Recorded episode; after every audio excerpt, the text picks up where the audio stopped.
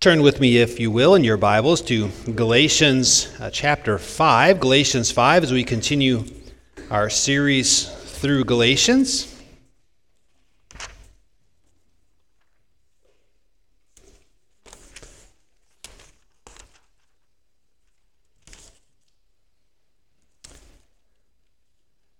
Galatians 5, our text is going to begin in verse 13. But we're going to start back at verse uh, 7. Start at verse 7, uh, which we looked at last week, but our text is going to begin in verse uh, 13. So the text is 13 through 15, but we'll start at verse 7 in Galatians chapter 5. Galatians 5, verse 7. You were running well. Who hindered you from obeying the truth? This persuasion is not from him who calls you. A little leaven leavens the whole lump. I have confidence in the Lord that you will take no other view, and that the one who is troubling you will bear the penalty, whoever he is. But if I, brothers, still preach circumcision, why am I still being persecuted? In that case, the offense of the cross has been removed. I wish those who unsettle you would emasculate themselves. And here's our text For you were called to freedom, brothers. Only do not use your freedom as an opportunity for the flesh, but through love serve one another. For the whole law is fulfilled in one word you shall love your neighbor as yourself. But if you bite and devour one another, watch out that you are not consumed by one another. That's as far as reading in Galatians 5. I do encourage you to keep your Bibles open as we look at these words together.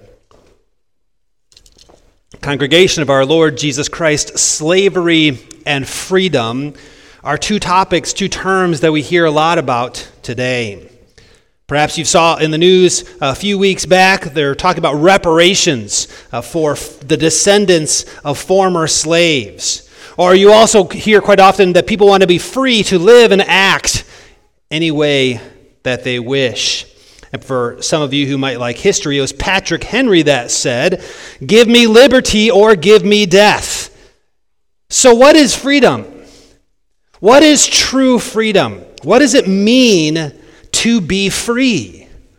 In Galatians 5, we're continuing to see that the liberty that we have in Jesus Christ is a liberty from, from the law, but that does not mean that we are free to do whatever we want. It is liberty, we're going to see liberty from something, but also liberty for something. Because the fact is, we all have a master. We all serve something. Everyone has some a principle or set of rules that guards our lives. So, what principle governs your life? What principle should govern the lives of those who are set free in Jesus Christ? So, today we are going to be looking at this theme Jesus Christ sets us free to lovingly serve one another. Jesus Christ sets us free to lovingly serve one another. Now, we all like the idea of being free, but just imagine for a moment what it would have been like at the end of the Civil War for someone who had been born in slavery, lived his entire life in slavery, where someone is always telling you where to go and what to do, that you could not make any choice for yourself. Suddenly you are liberated. Suddenly you are set free. Suddenly your former master is no longer your master. You might think, well, that would be great. That would be wonderful to be set free. But can you imagine the, the confusion? Where do I go? What do I do? Yes, I'm set free, but to what end? All of this is to say a legal status of freedom is not the same thing as living a life of freedom. Simply being declared free needs to be followed by a life of liberty. The rule for the Christian life is this. This is found in 5 verse 1, Galatians 5 verse 1. For freedom, Christ has set you free. So, why did Christ set you free? To what end? He set you free to live a life of a freed person. Our text opens in verse 14 You are called to freedom. And our first point, then, we are going to consider exactly what it means to be called to freedom. Now, in being called to freedom, here again, it, the focus is on the work of God. It's God who calls us, God who sets his uh, appointed seal, his loving affection upon us. We are called out of darkness, called out of bondage, called out of slavery.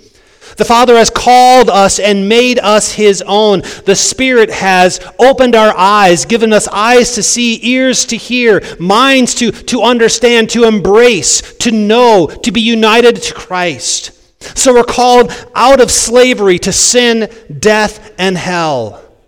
But now that we are free, we are not free to do whatever we want, and we are surely not free to just stand there.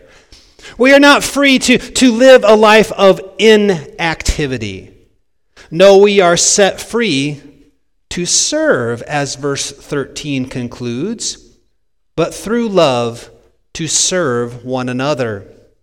We are called set free, and yet at the same time we belong and we are called to serve. Now, many libertarians have this idea of complete freedom from the government, that the government should have nothing to say. Our rulers should just stay out of our lives and leave us alone. And some have wrongly applied this to the Christian life. If I am set free from sin, I am free to do, free to live any way and do anything that I want to do. I can live and act as I please. But that is not what the Bible says. The Bible says you are set free, yes, but you are set free to serve. You see, a slave is someone who is forced to do something contrary to their desires. But as Christians, we are set free and we want, we desire, we long to obey our new master.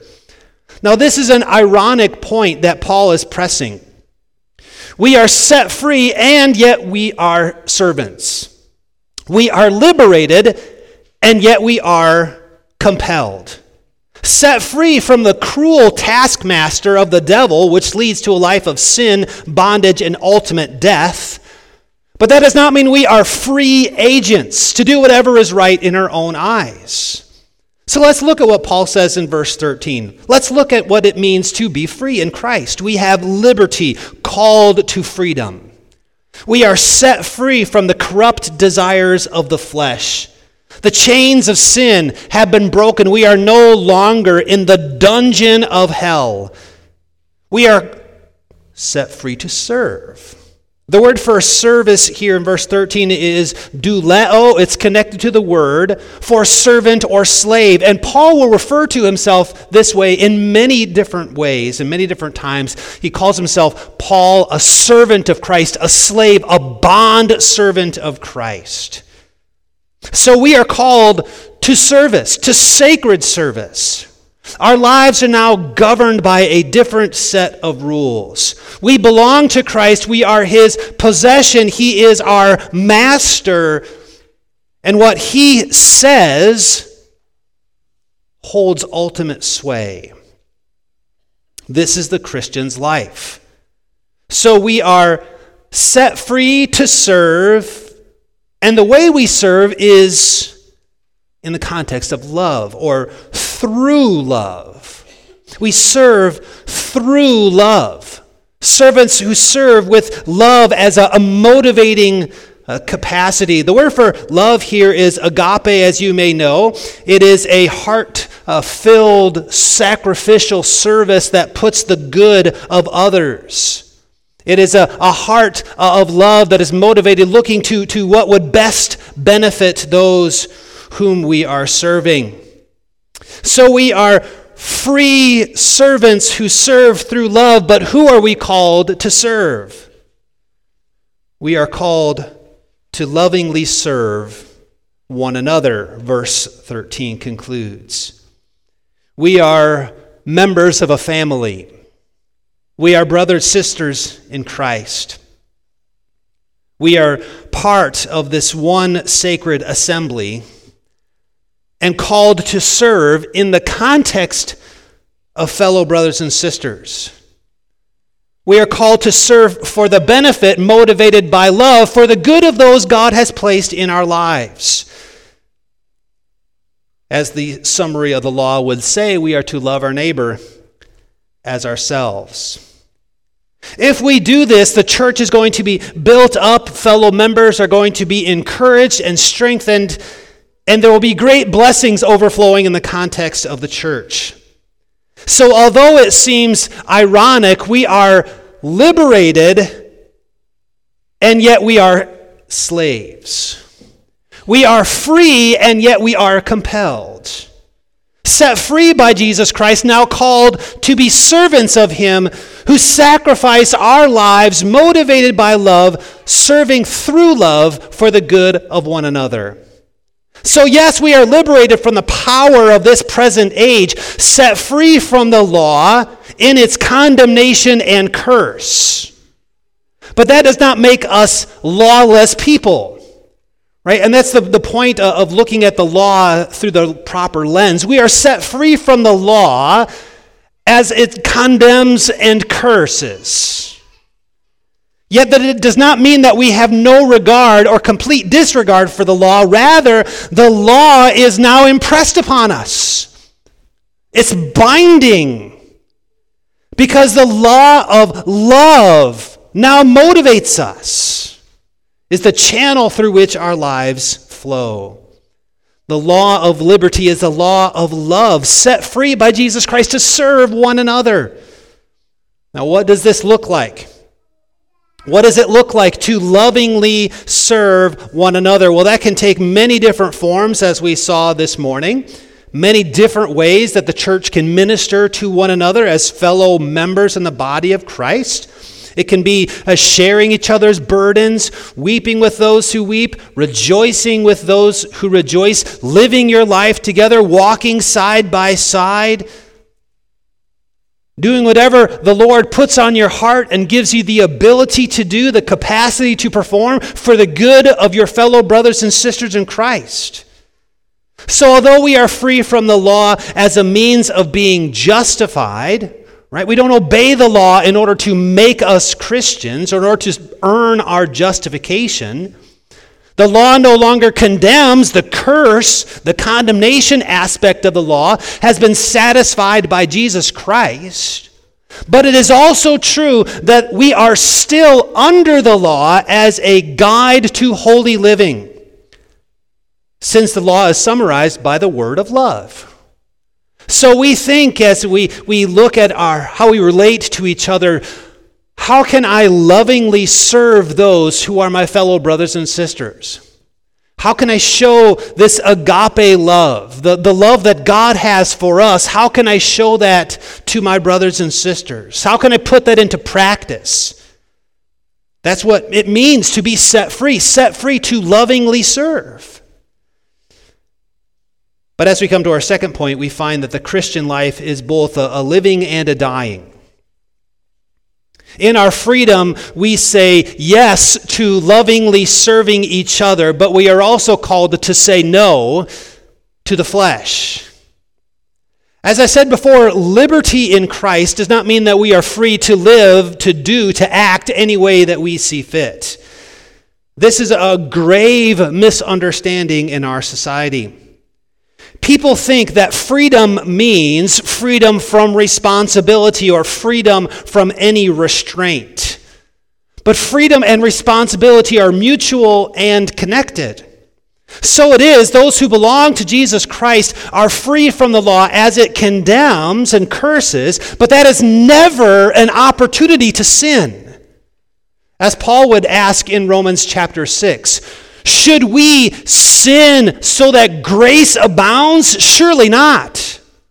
Yes, it is true that Christ has, has died. He's taken on the curse of the law so that the, the, the law is no longer hanging over your head like, a, like a, a giant sword ready to strike you down. Yes and amen. That has been satisfied in Christ. But that does not mean that I can go out and live any way that I want. The flip side of the first point is this do not use your liberty as an opportunity for the flesh. Again, in verse 16, Paul will put it like this Those who walk by the Spirit will not gratify the desires of the flesh. So let's read verse 13 again.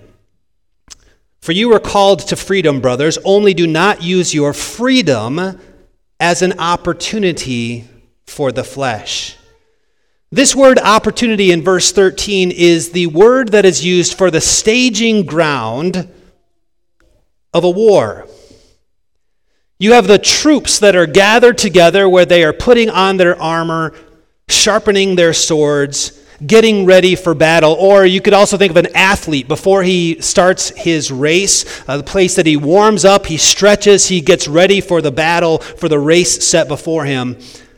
Paul says, do not use your freedom to be a staging ground for your flesh to engage in battle against you. Do not give an opportunity for your flesh to get warmed up, if you will, to become a foothold, to gain mastery. But rather, you must keep it in submission and subjection. Paul says, don't give an opportunity for the flesh. The word flesh here is it's sarx. It simply symbolizes everything that is earthly, worldly, natural, your unredeemed state or your old man, your former nature. Basically, Paul is saying that even though you are a Christian, there is a part of you that still bears the scars of the old man. And this part of you wants to dominate. Right? As, as Christians, we are saints and sinners at the, at the same time. And, and that's really what the Christian life of sanctification is, is putting to death the sins that remain, coming alive in the image of Christ. Right? Saying no to the flesh and the fleshly desires. Paul says, as a Christian, you have a wild animal living in your backyard. This animal wants to eat you. So Paul says, don't feed this animal and don't open the door. Don't give an opportunity to the flesh to get in the house and consume you. So it is with the sinful desires. Don't feed it. Don't give it any help. Don't give it an opportunity. If you know that you are engaging an army of darkness and you know where the army is getting ready for battle, don't wait for that army to become full strength before you engage in the battle. You put it to death when and where you see it.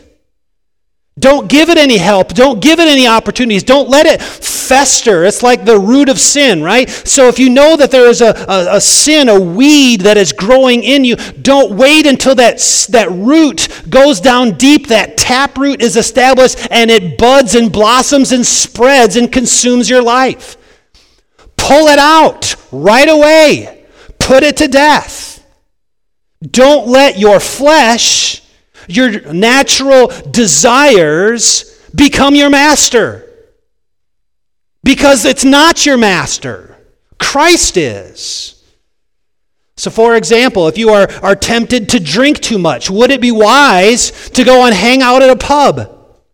If you struggle with, with uh, sexual sins, don't go where you'll be tempted. You struggle with pornography. Avoid the places where pornography is found. Give no opportunity to the flesh, Paul says else you'll become enslaved to the passing things of this world. Don't do what comes natural, don't do what is easy. Don't let your body and its desires be your commanding officer. Paul puts it like this I needed to, to learn to, to treat my body like an enemy. I had to put it to death, fight against it.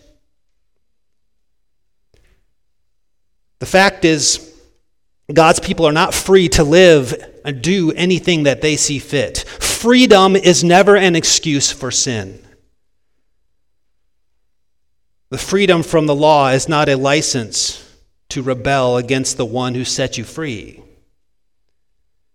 As we saw in our first point, there is still a good and necessary use of the moral law. That's the law of liberty, the law of love.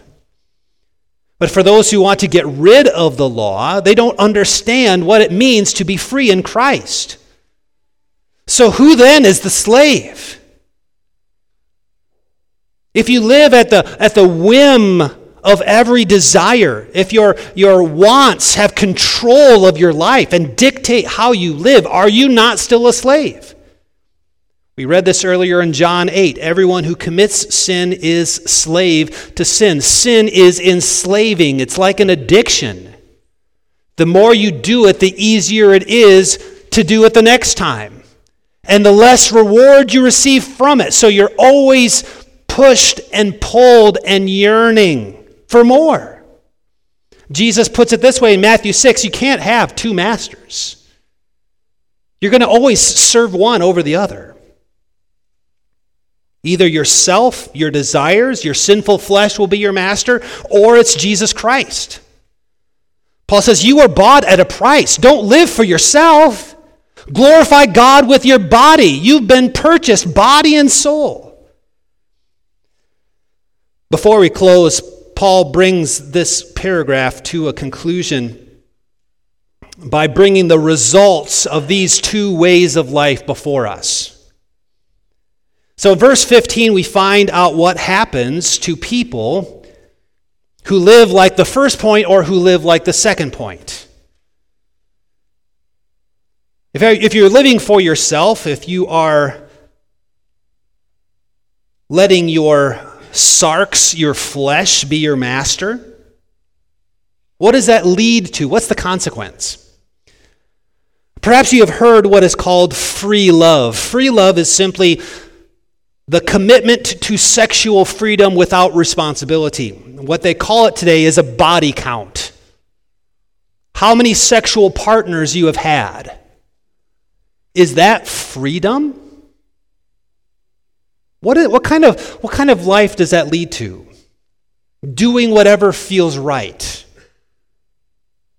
I'm free to have a good time. I'm free to live for the now.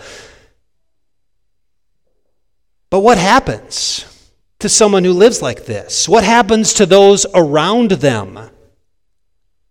Paul puts it like this, verse 15 If you bite and devour one another, watch out that you are not consumed by one another. What happens when you live in a society and among people who are committed to the self, selfishly pursuing what they want, living as their own master?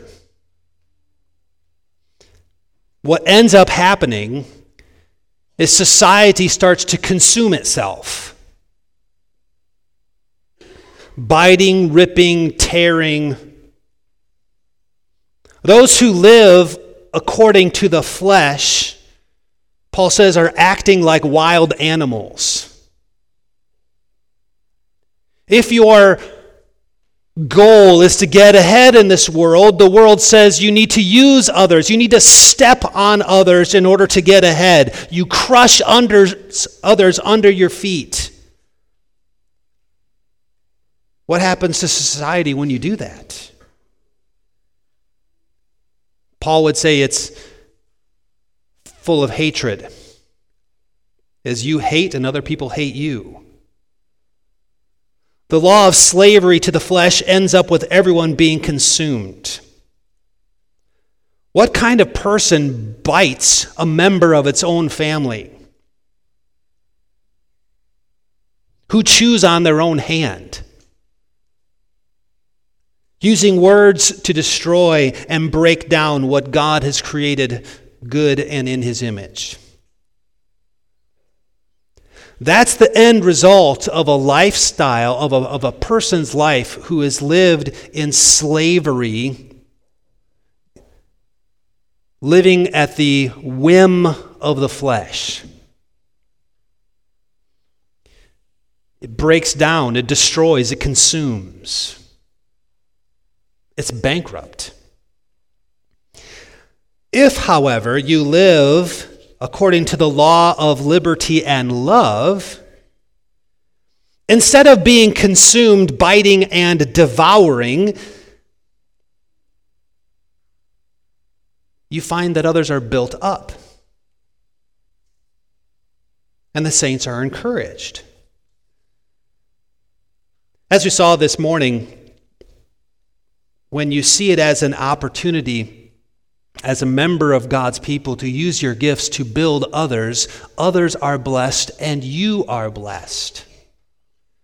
Where your words are seasoned with salt, full of grace, useful for teaching and encouraging and building up others, the church is strengthened. You see, brothers and sisters, the church can be a place of great blessing, but it can also be a place of great pain, where saints are either built up or torn down, all in the name of liberty.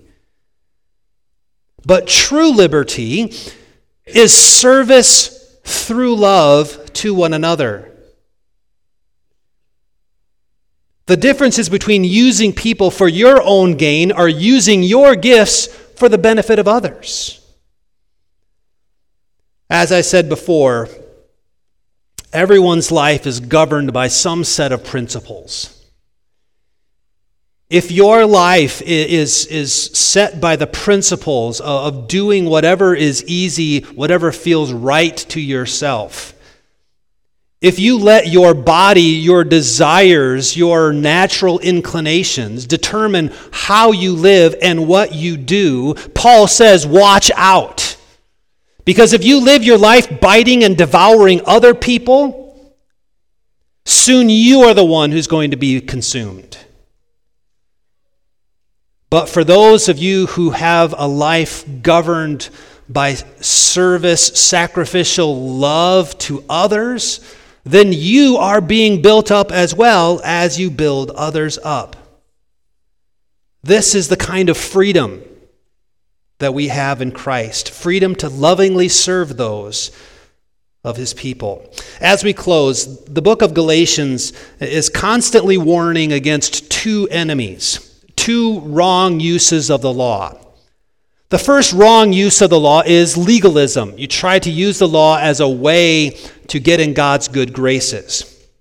The second wrong use of the law is antinomianism, which means against the law. Get rid of the law altogether.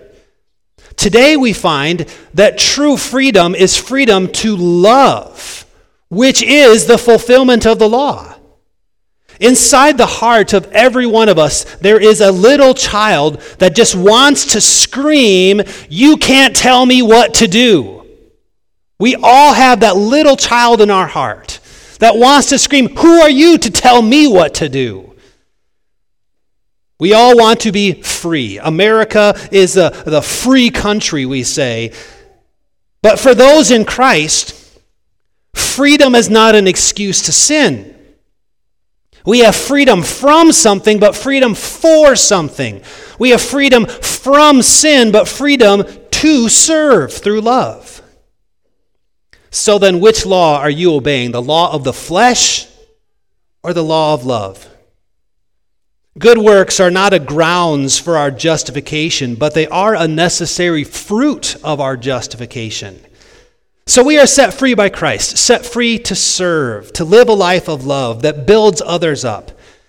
As our theme sets, Jesus Christ sets us free to lovingly serve one another. So if Christ has set you free, you are free indeed. Amen. Our Father in heaven, we thank you for uh, this wonderful reminder uh, that we are not our own, but we've been set free by Christ, now servants of you. May your law of love and liberty be impressed upon us. May we be desirous of serving one another sacrificially, knowing that you use the service within the church to be a great blessing to the body of Christ. May we give no opportunity to the flesh. May we give no foothold to the devil. But rather, may we constantly put to death the sins that remain and come alive in the image of Christ. In his name we pray. Amen.